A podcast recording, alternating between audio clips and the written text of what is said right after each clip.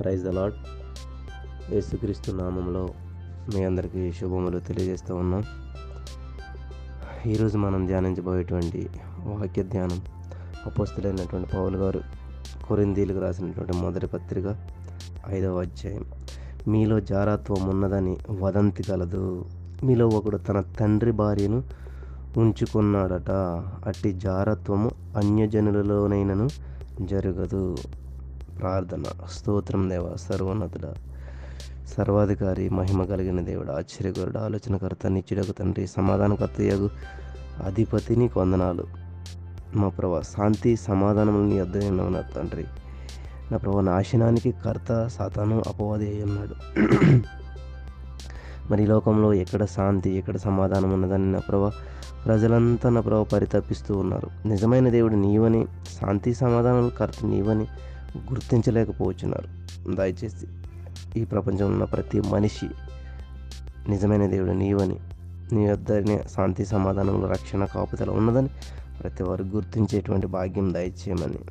నా ప్రతి వారు తెలుసుకున్నట్టుకు మమ్మల్ని ఆయుధాలుగా వాడుకొని మా ద్వారా అనేక మంది రక్షించబడి మారు మనసు పొంది నేను అంగీకరించి నా ప్రభా శిష్యులుగా జీవించేటువంటి జీవితాలకు అనుగ్రహించమని కృప చూపించమని ప్రార్థిస్తూ ఉన్నాను. ఈరోజు అంత వాక్య ధ్యానం చేయుచుండగా నీ యొక్క ఆత్మ అభిషేకం మా మీద ఉంచమని ఆది నుండి అంజనేయ వరకు నీ ఆత్మ నడిపించుకొని ఈ యొక్క నా తండ్రి వాక్యం ద్వారా ప్రతి హృదయం తేటపరచబడినట్లు ప్రతి హృదయం తెప్పరెళ్ళినట్లు ప్రతి హృదయం నీకు అంటుకట్టబడినట్లు సహాయం చేయమని ఏసునామన అడుగుచు ప్రార్థించి పొందుకొనిచున్నామా పరమ తండ్రి. ఆ మెయిన్ ప్రభునందు ప్రియులారా పరిశుద్ధాత్మ దేవుడు ఎప్పుడైతే మనతో మాట్లాడుతూ ఉంటాడో ఆయన దహించు అగ్ని అన్నాడు ఉన్నాడు కాబట్టి ఆ అగ్ని ఏం చేస్తుందంటే మేలు చేస్తుంది అనమాట ఎటువంటి మేలు అంటే చూడండి. మనం వంట చేసుకోవటానికి అగ్నిని ఉపయోగిస్తుంటుంటాం. అలాగే అడవి నాశనం అవ్వాలని కూడా అగ్నిని ఉపయోగిస్తుంటాం.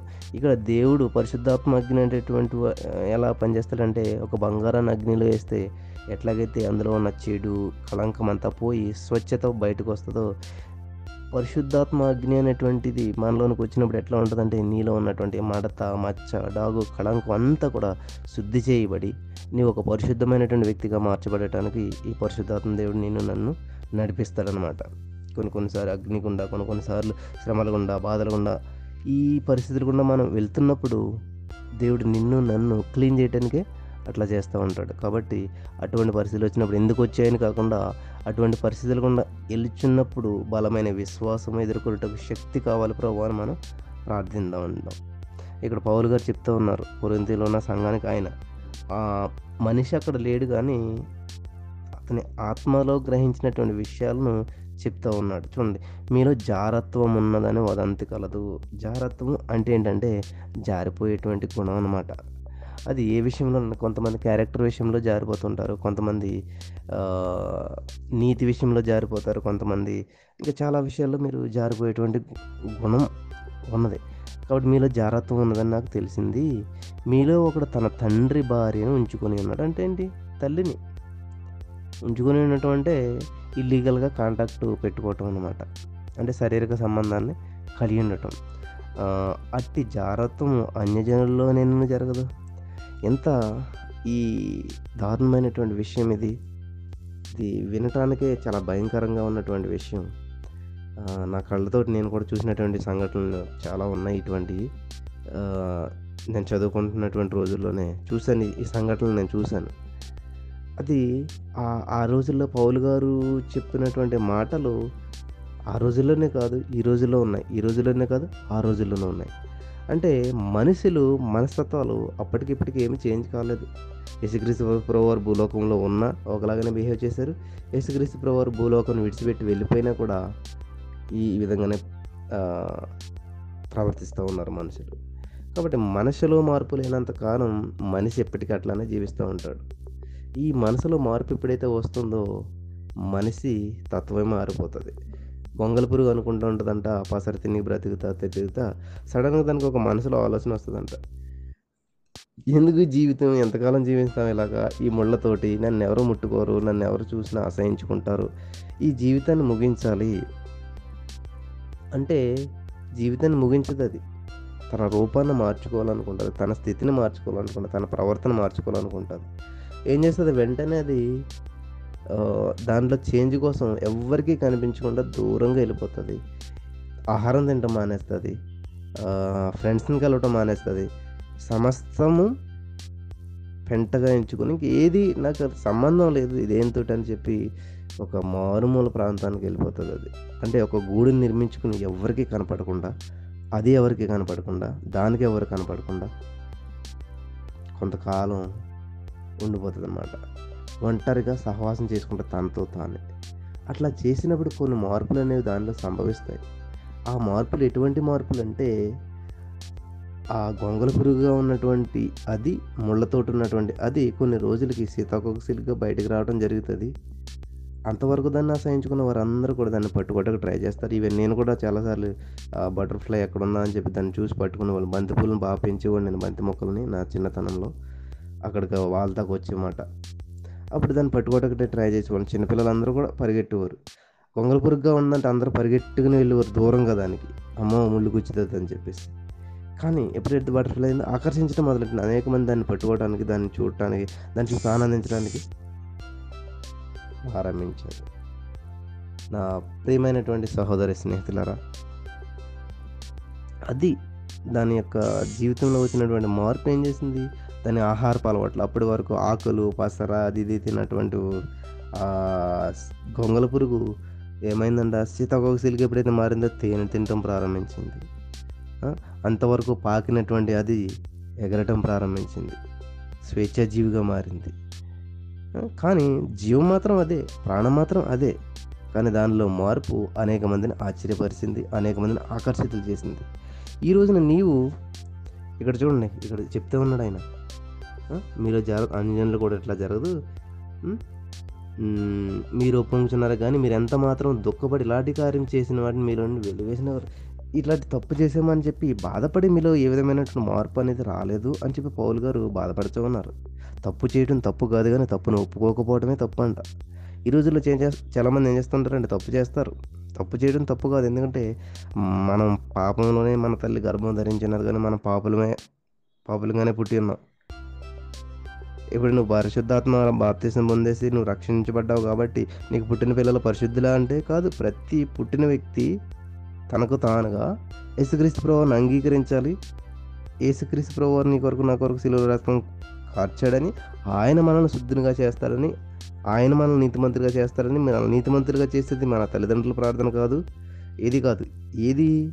యేసుక్రీస్తు రక్తము మాత్రమే నేను నీతిమంతులుగా చేస్తాను ఎవరైతే నమ్మి విశ్వసించి ఆయనను పొందుకుంటారో వాళ్ళు మాత్రమే నీతిమంతులుగా తీర్చబడతారు. ఇట్లాగా మనం చిన్న చిన్న పొరపాట్లు ఇవన్నీ చేస్తుంటాం.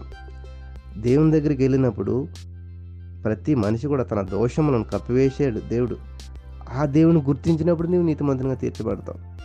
కాబట్టి నువ్వు ఒక దారి గుండా వెళ్తున్నావు. అది రాంగ్ మార్గం అని తెలిసినప్పుడు రిపెండెన్స్ అంటే చెప్తున్నాను. మీరు ఒక హైదరాబాద్ వెళ్ళాలని బయలుదేరారు. సడన్గా బస్సు అంటే బెంగళూరు బస్సు ఎక్కేసారు సగం దూరం వెళ్ళిపోయింది. ఎవరో అంటే చెప్పారు చెప్పారు. అరే ఇది బెంగళూరు వెళ్ళి బస్సు అని చెప్పినప్పుడు నువ్వేం చేస్తావు? ఆ బస్సు దిగి అక్కడ కూర్చొని ఏడుస్తావా? లేకపోతే సరే ఇంకేం చేస్తావు ఎక్కిన బస్సు ఏం దిగుతావు వెళ్ళిపోతావా? అట్లా చేస్తే మూర్ఖత్వం అంటారు. కాదు. ఏం చేస్తావు వెంటనే? ఆ బస్సు దిగి అయ్యో పొరపడ్డానే నేను అని చెప్పేసి వెంటనే దిగి యూటర్న్ తీసుకుని మళ్ళీ హైదరాబాద్ వచ్చి బస్సు ఎక్కి వస్తాం. అది రిపెంటెన్స్ అంటేనే. అంతేగాని మోకరించేసి కన్నీళ్ళు కార్చేసేసి ఆ, ఆ, నిన్ను చేసి ఏడ్చేసి నెక్స్ట్ డే మళ్ళీ మార్నింగ్ మామూలుగా బూతులు తీసేయటం అందరు నేను. లేకపోతే నెక్స్ట్ డే మళ్ళీ మామూలుగా అందరినీ నిందించడం నిందించటం ద్వేషించడం ఇది ఇది రిపెండెన్స్ అంటారు అనమాట అంటే నువ్వు వెళ్తున్నటువంటి మార్గం తప్పు అని తెలిసింది అక్కడ దిగి మళ్ళీ నీతి మార్గంలోకి నడిస్తే అది అది రిపెంటెన్స్ అంటే అంతేగాని నువ్వు వెళ్తున్న మార్గం తప్పు అని తెలిసింది ఆయన కూడా దాంట్లో కంటిన్యూ చేస్తే మూర్ఖత్వం అవుతుంది అది. ఇన్సానిటీ అంటారు అనమాట ఈ రోజుల్లో చాలామంది చేస్తున్నటువంటి పని అదే అనమాట అరే ఇది తప్పు మనం చేస్తున్నది. చూడండి అక్కడ ఏంటి తండ్రి భార్య నుంచుకున్నాడంట అది తప్పు తెలియట్లేదా? ఏ మనిషిగానే తెలుస్తుంది. అన్యుల్లో కూడా లేదంటే ఇలాంటిది. అంటే ఈ రోజున దేవుని తెలుసుకున్నటువంటి నీవు దేవుడిచ్చాడు పదయాత్మలు నిన్ను వల్లే నీ పొరుగువాని ప్రేమించాలి. నీ పొరుగువాని దేనినైనను? పర్టికులర్గా భార్యనైనాను అని ఉంటుందన్నమాట. ఎందుకని? అంత స్పష్టంగా చెప్పాడు దేవుడు. దేన్ని ఆశించకూడదని చెప్పినప్పుడు ఇట్లా ఆజ్ఞ ఇచ్చినప్పుడు ఆజ్ఞ అతిక్రమించేసి ఆజ్ఞ మహాపాపం అంట పాపం అంటే మనం ఏదో ఎవరో నరికేయటమో చంపేయటం అని అనుకుంటూ ఉంటారు చాలామంది. కానీ ఆజ్ఞను అతిక్రమించటమే మహాపాపము. కాబట్టి జాగ్రత్తం. ఇటువంటి జారిపోయేటువంటి గుణాలు ఎందుకు జారిపోతారంట? చూడండి మా ఊర్లో వర్షాకాలం వచ్చినప్పుడు ఆ యొక్క నేల ఎట్లా ఉంటుందంటే చాలా మట్టి మట్టిగా ఉంటుంది అనమాట జిగురు మట్టిలాగా ఉంటుంది. ఇంకా అది ఎంత ట్రై చేస్తున్నా కూడా జారి పడిపోతుండే వాళ్ళు మాట మేము చిన్నతనంలో దాన్ని ఎట్లా నల నడవాలో తెలియక ఈవెన్ ఇప్పుడు కూడా అట్లానే ఉంటుంది అనుకోండి. ఇప్పుడు అంటే కొంచెం అవగాహన వచ్చింది కాబట్టి రోడ్ల మీద అయితే పర్లేదు పక్క ఎట్టి తోటల్లో వెళ్ళినా మట్టి మట్టిగా ఉంటుంది జారిపోతుంటుంది. అంటే దాని స్వభావం జారిపోయే స్వభావం తెలిసినప్పటికీ నడవాలి తప్పదు. కాబట్టి ఏం చేస్తాం మేము చాలా జాగ్రత్తగా ఆ మట్టిలోంచి వెళ్తూ ఉంటాం.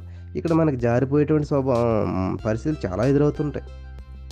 కానీ నీలో నిగ్రహ శక్తి నీలో ఉన్నటువంటి ఆ యొక్క ఆత్మీయ బలం లేనప్పుడు మాత్రమే నువ్వు జారి పడిపోతూ ఉంటుంటావు ఈ లోకంలో ఏ పరిస్థితికి ఏ గాలి ఎదురైతే ఆ గాలికి పడిపోతారు. పడిపోకుండా ఉండాలంటే చెట్లలో చెట్టులో బలం ఉండాలి వేర్లలో బలం ఉండాలి. అనగా ప్రార్థనా జీవితం బలమైనదిగా ఉన్నప్పుడు మాత్రమే నీవు దాన్ని నిలబెట్టుకోగలుగుతావు. ఇది చాలా బాధాకరమైనటువంటి విషయం అనమాట మీలో తండ్రి భార్యను ఉంచుకొని ఉన్నాడంట. అది ఎంత ఘోరమైన విషయం మనకు చదువుతుంటేనే చాలా దారుణంగా ఉంది. కానీ ఇటువంటి సిచ్యువే సిచ్యువేషన్స్ జరుగుతున్నప్పుడు చాలా బాధ అనిపిస్తూ ఉంటుంది. ఎందుకంటే నిన్ను నన్ను దేవుడు ఏర్పాటు చేసుకున్నాడు. ఈరోజు నేను పరిశుద్ధంగా ఉన్నాను అని చెప్తారు. నువ్వు పరిశుద్ధంగా ఉండటం కాదు. దేవుడు నేను పరిశుద్ధంగా ఉంచాడు కాబట్టి నువ్వు పరిశుద్ధంగా ఉన్నావు. ఒక్క నిమిషం ఆయన విధులాడంటే నువ్వు నువ్వు ఈజీగా జారిపోతావు. ఒకవేళ మీరు గర్వపడుతున్నారేమో మీరు విర్రవేగుచున్నారేమో ఏ నేనేం తప్పు చేయలేదు. నేను చాలా పరిశుద్ధంగా ఉన్నాను నేను చాలా నీతిగా ఉన్నాను అని చెప్పేసేసి. అది నీతి కాదు గొప్ప.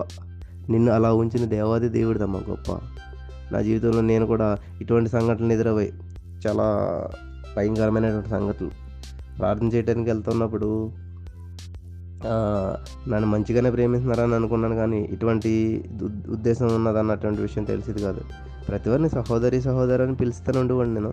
వాళ్ళు కూడా నన్ను తమ్ముడంట మంచిగా ప్రేమిస్తుంటుంటే దైవికమైనటువంటి ప్రేమ అని అనుకున్నాను కానీ ఇట్లాంటి మొహంకి సంబంధించినటువంటి ప్రేమ అని చెప్పి నేను గుర్తించలేకపోయాను. గుర్తించే టయానికి చాలా బాధ అనిపించింది. సేమ్ ఏసేపు జీవితంలో ఎటువంటి సంఘటనలు జరుగుతాయో నా జీవితంలో కూడా జరిగినటువంటి రోజులు కూడా ఉన్నాయి. టీనేజర్స్లో ప్రార్థన చేయటానికి వెళ్ళినప్పుడు ఇట్లాగా నన్ను ఈ హక్ చేసుకుని మంచం మీద పడేసినటువంటి సందర్భాలు కూడా ఉన్నాయి.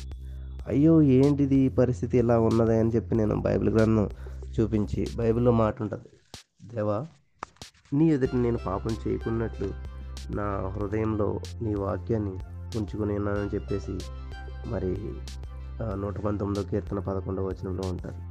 ఎప్పుడైతే నీ వా నీ హృదయంలో వాక్యం ఉన్నదో నీవు తప్పు చేయలేవు. ఎందుకంటే వాక్యం నేను నిలబెడుతుంది. నీకు నువ్వుగా నిలబడాలంటే లేకపోతే నీకు నువ్వుగా పరిశుద్ధంగా ఉండాలంటే ఎప్పటికీ అది నీ వల్ల కాదు. దేవుడే నిన్ను నిలబెట్టువాడు. దేవుడే నిన్ను నడిపించేవాడు. దేవుని వాక్యమే నిన్ను ఎప్పటికీ కూడా నిలబెడుతుంది అనమాట ఏ మార్గంలో తొలగిపోకుండాను ఏ మార్గంలో పడిపోకుండాను నిన్ను నన్ను నిలబెట్టేది ఏంటంటే దైవికమైనటువంటి దేవుని వాక్యం అనమాట లూయ కాబట్టి నీకు పరిస్థితులు రాక మానవు. క్ల కష్టమైన క్లిష్ట పరిస్థితులు రాక మానవు.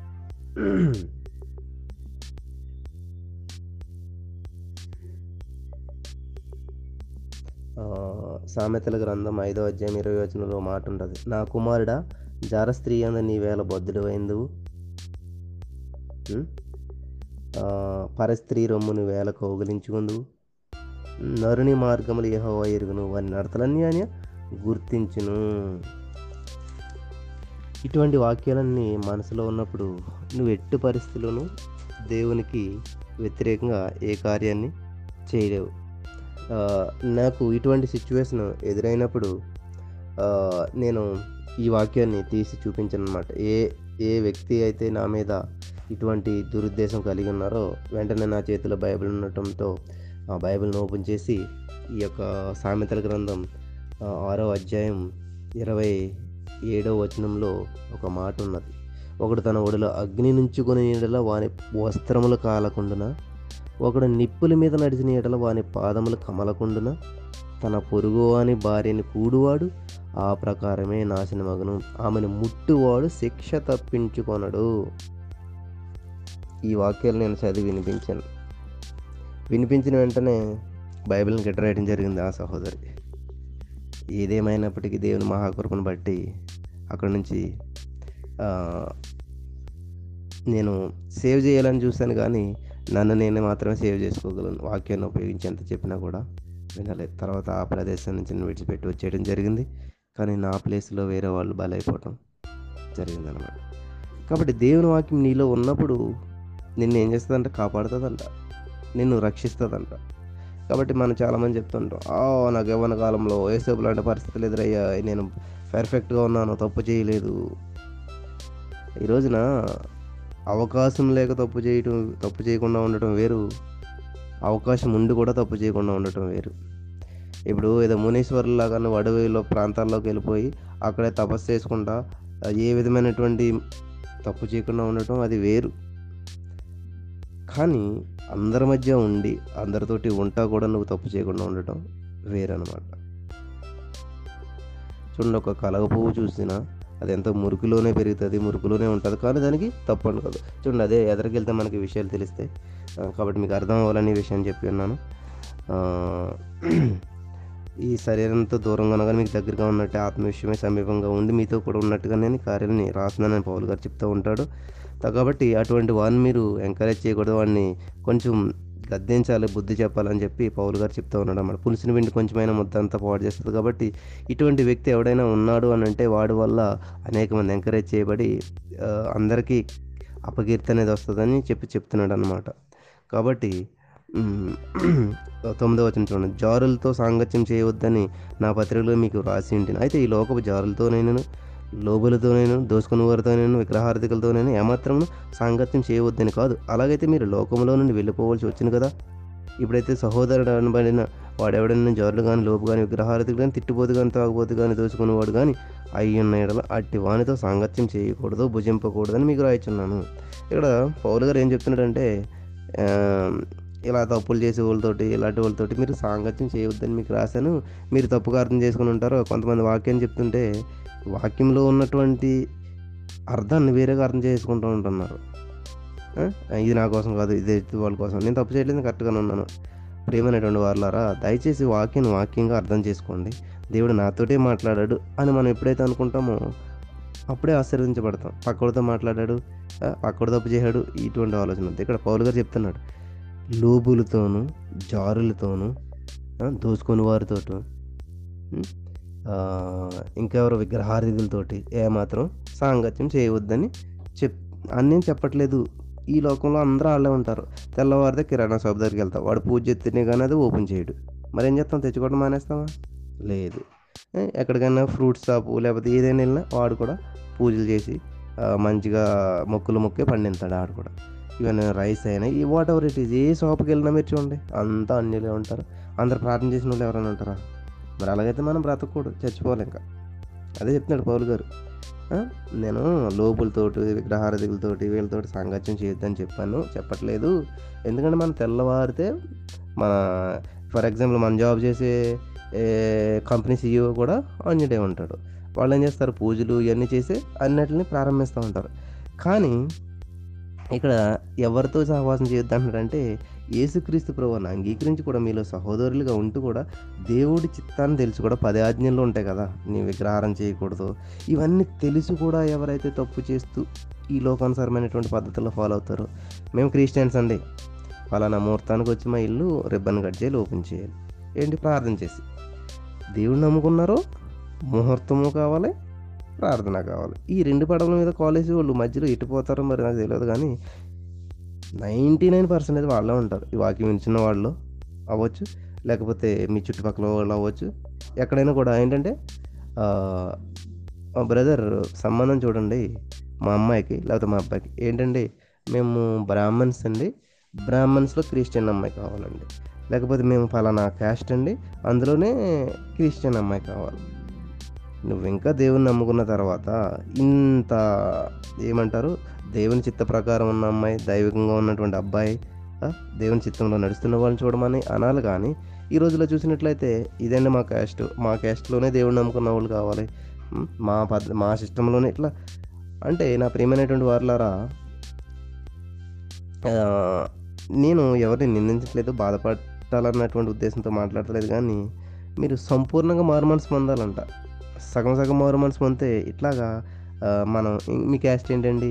మీదేంటండి? మీ పద్ధతి ఏంటండి ఇవి అడగమన్నమాట. ఎందుకంటే ఏక శరీరం అయి ఉన్నాం ఎప్పుడైనా కూడా. ఎప్పుడన్నా కొన్నెళ్ళి ముక్కుని నీ పేరేంటి నువ్వేంటి అని అడుగుతుందా? లేదా కా చెయ్యి వెళ్ళి కాల్ని నీదేంటి నీ పరిస్థితి ఏంటి నువ్వేంటి అని అడుగుతుందా? ఎందుకంటే ఏక శరీరం కాబట్టి ఈవెన్ కాలుకి ఏదైనా దోమ కొడుతుంది అనుకోండి చెయ్యి వెళ్ళి కొడుతుంది కళ్ళుకి సరిగ్గా సైడ్ అనిపించలేదు ముక్కు సాయం చేస్తుంది కళ్ళజోడు పెట్టుకోవటానికి ఏ నీకు ప్రాబ్లం వస్తే నా మీద పెట్టేవాడి కళ్ళజోడు నేను పోట్లాడుతుంది ఇది? ఆలోచన చేయండి ఇవి. శరీరంలో బాడీ పార్ట్స్ అన్ని ఒకదానికొకటి ఎంత సహాయం చేసుకుంటుంటాయి? మనుషులమైనటువంటి మనం మరి లేదా? ఏక శరీరమై ఉన్నాము. ఎందులోను? క్రీస్తులను. మనమంతా ఒక బాడీ ఆఫ్ క్రైస్ట్ అనమాట వాక్యం వినిచిన నీవు ఈ వాక్యాన్ని బోధించడానికి దేవుడు అవకాశం ఇచ్చిన నాకు నేను నీ చుట్టుపక్కల ఉన్నటువంటి వారు అందరూ కూడా దేవుని శరీరంలో భాగాలై ఉన్నారు. కాబట్టి ఎవరికైనా బాధ వస్తే మనకు బాధ వచ్చినట్టు ఫీల్ అవ్వాలి. సహోదరులుగా మనం అందరూ ప్రార్థన చేయాలి వాళ్ళ కొరకు. ఎవరికైనా సంతోషం వస్తే మనం కూడా సంతోషపడాలి. కాళ్ళు ముళ్ళు దిగ్ దిగితే కళ్ళల్లోంచి నీళ్ళు వస్తాయి. ఎందుకని? కాలుకి కనుక కనెక్షన్ ఉందా? ఉన్నది. అద్భుతమైనటువంటి కనెక్షన్ ఉంది. కాబట్టి క్రీస్తు శరీరంలో ఉన్నటువంటి నీకు నాకు దేవుని రక్తం చేత కడగబడిన మనమంతా ఒక కుటుంబం అయినా ఎవరికి బాధ వచ్చినా ఎవరికి సమస్య వచ్చినా ప్రతిదీ మనం అంతా కలిసి పంచుకోవాలి.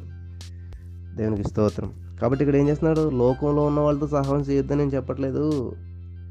బయట వాళ్ళ గురించి నేను చెప్పట్లేదు అని చెప్తున్నాడు పౌలు గారు. కాబట్టి మీ చుట్టుపక్కల వారు మీరు కాలేజీకి వెళ్తారు. మీ ఫ్రెండ్స్ అందరూ కూడా అన్యులే ఉంటారు. ఈవెన్ నేను కాలేజీలో చదువుకున్నప్పుడు నా ఫ్రెండ్స్ అంతా కూడా డిఫరెంట్ డిఫరెంట్ ఉండేవారు. కానీ నా యాటిట్యూడ్ చూసి నా పద్ధతి చూసి వాళ్ళంతా కూడా మంచిగా దేవుడు గుడ్రా అని చెప్పేసి ఇంకా ప్రేయర్ అంటే వాళ్ళు ఎవరో తెలియదు వాళ్ళ ఎలాంటి స్థితి తెలియదు కానీ మేము రూమ్మేట్స్గా ఉండేవాళ్ళం సిక్స్ సెవెన్ మెంబర్స్ కాలేజీకి వెళ్తున్నాక చిన్న ప్రేయర్ చేసుకున్నారు అన్నట్టు అందరూ వచ్చి కళ్ళు మూసుకుని ఉండేవారు అనమాట ప్రార్థన చేసేవాడిని. అట్లా దేవుడు ఒక గోల్డెన్ ఆపర్చునిటీ ఇచ్చాడు అనమాట అప్పుడు మళ్ళీ దేవుడు ఎలాంటి వాడు ఏంటి చెప్పడం దేవుడి గురించి చెప్పడం కొన్ని డిస్కషన్స్ జరుగుతూ ఉండి. ఎప్పుడంటే రెండు వేల ఏడో సంవత్సరంలో నేను చెప్పే విషయాలు. అట్లా ఎప్పుడైతే మన యొక్క బిహేవియర్ ఉంటుందో మన ప్రవర్తన బట్టి వాళ్ళు ఏం చేస్తారంట? ఆకర్షించబడతారంట. వెలుపుల వారికి తీర్పు తీర్చి నాకు ఏం పని? కాబట్టి వెలుపుల గురించి నేను చెప్పట్లేదు.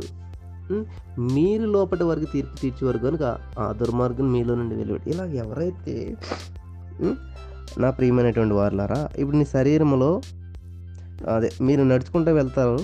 వెళ్తున్నప్పుడు పొరపాటునే ఏ మట్టిలోనో పేడలోనో సంథింగ్ ఏదో ఎందులోనో కాలు వేస్తే కాలు నరికిపడారు కదా మీరు. ఏం చేస్తారు? అంటుకున్న దాన్ని తీసివేస్తారనమాట అట్లాగే మనకి ఈ సంఘంలో ఉన్నటువంటి ఎవరైతే ఇటువంటి జాగ్రత్తలో ఉన్నారో ఎవరైతే ఇటువంటి వాళ్ళు వాళ్ళని ఒక పక్కకు పెట్టాలన్నమాట. పక్కకు పెట్టినప్పుడు ఏమవుతుంది? అరే నేను చేసిన తప్పు అనే వ్యక్తి గుర్తించగలిగి ఎంతో షేమ్గా ఫీల్ అయ్యి మారు మనసు పొంది దేవునికి దగ్గర అవడానికి ప్రయత్నం చేస్తారు నేను చేసిన తప్పు నన్ను క్షమించను అని చెప్పి. కానీ మనం పట్టించుకోలేనప్పుడు ఏం చేస్తారు అది? నేను చేసిన కరెక్ట్గా వాళ్ళు ఎవడు పట్టించుకోవట్లేదు దాంట్లో కొనసా కొనసాగించాలి కాబట్టి. నా ప్రియమైనటువంటి వాళ్ళు తప్పు చేయడం తప్పు కాదు కానీ తప్పును ఒప్పుకోకపోవడమే తప్పు. దేవుని వాక్యాన్ని వినిచినటువంటి మీరు జారిపోతూ ఉంటారు చాలా విషయాలు. జారిపోవడం అంటే ఏదో సెక్సువల్గా వ్యభిచారం చేయటము ఇదే అని అనుకుంటుంటారు చాలామంది.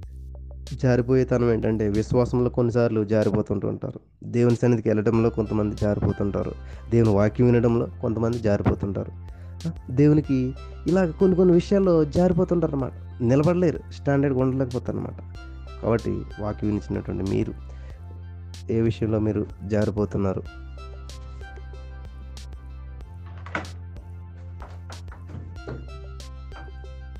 ఏ విషయంలో మీరు దేవునికి దూరం అయిపోతున్నారు. మీకు తెలుస్తుంది ఈ విషయాలన్నీ కూడా.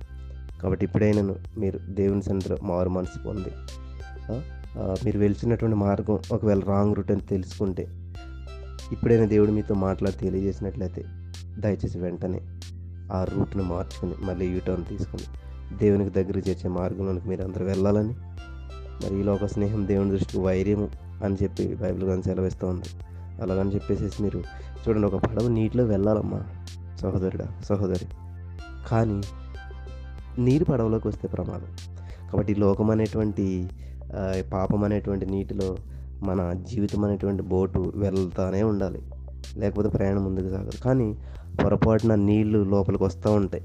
ఏం చేయాలి జాగ్రత్తగా వాటిని తీసేసి బయటికి వేస్తూ ఉంటారు. నా చిన్నతనంలో పడవెక్కేవాడిని నేను చూసేవాడిని అనమాట కాబట్టి ఆ నీరు వస్తుంటే చిన్న ఒక టబ్ లాంటిది ఏదో ఇచ్చిన అతను ఆ పడవ నడిపేవాడు.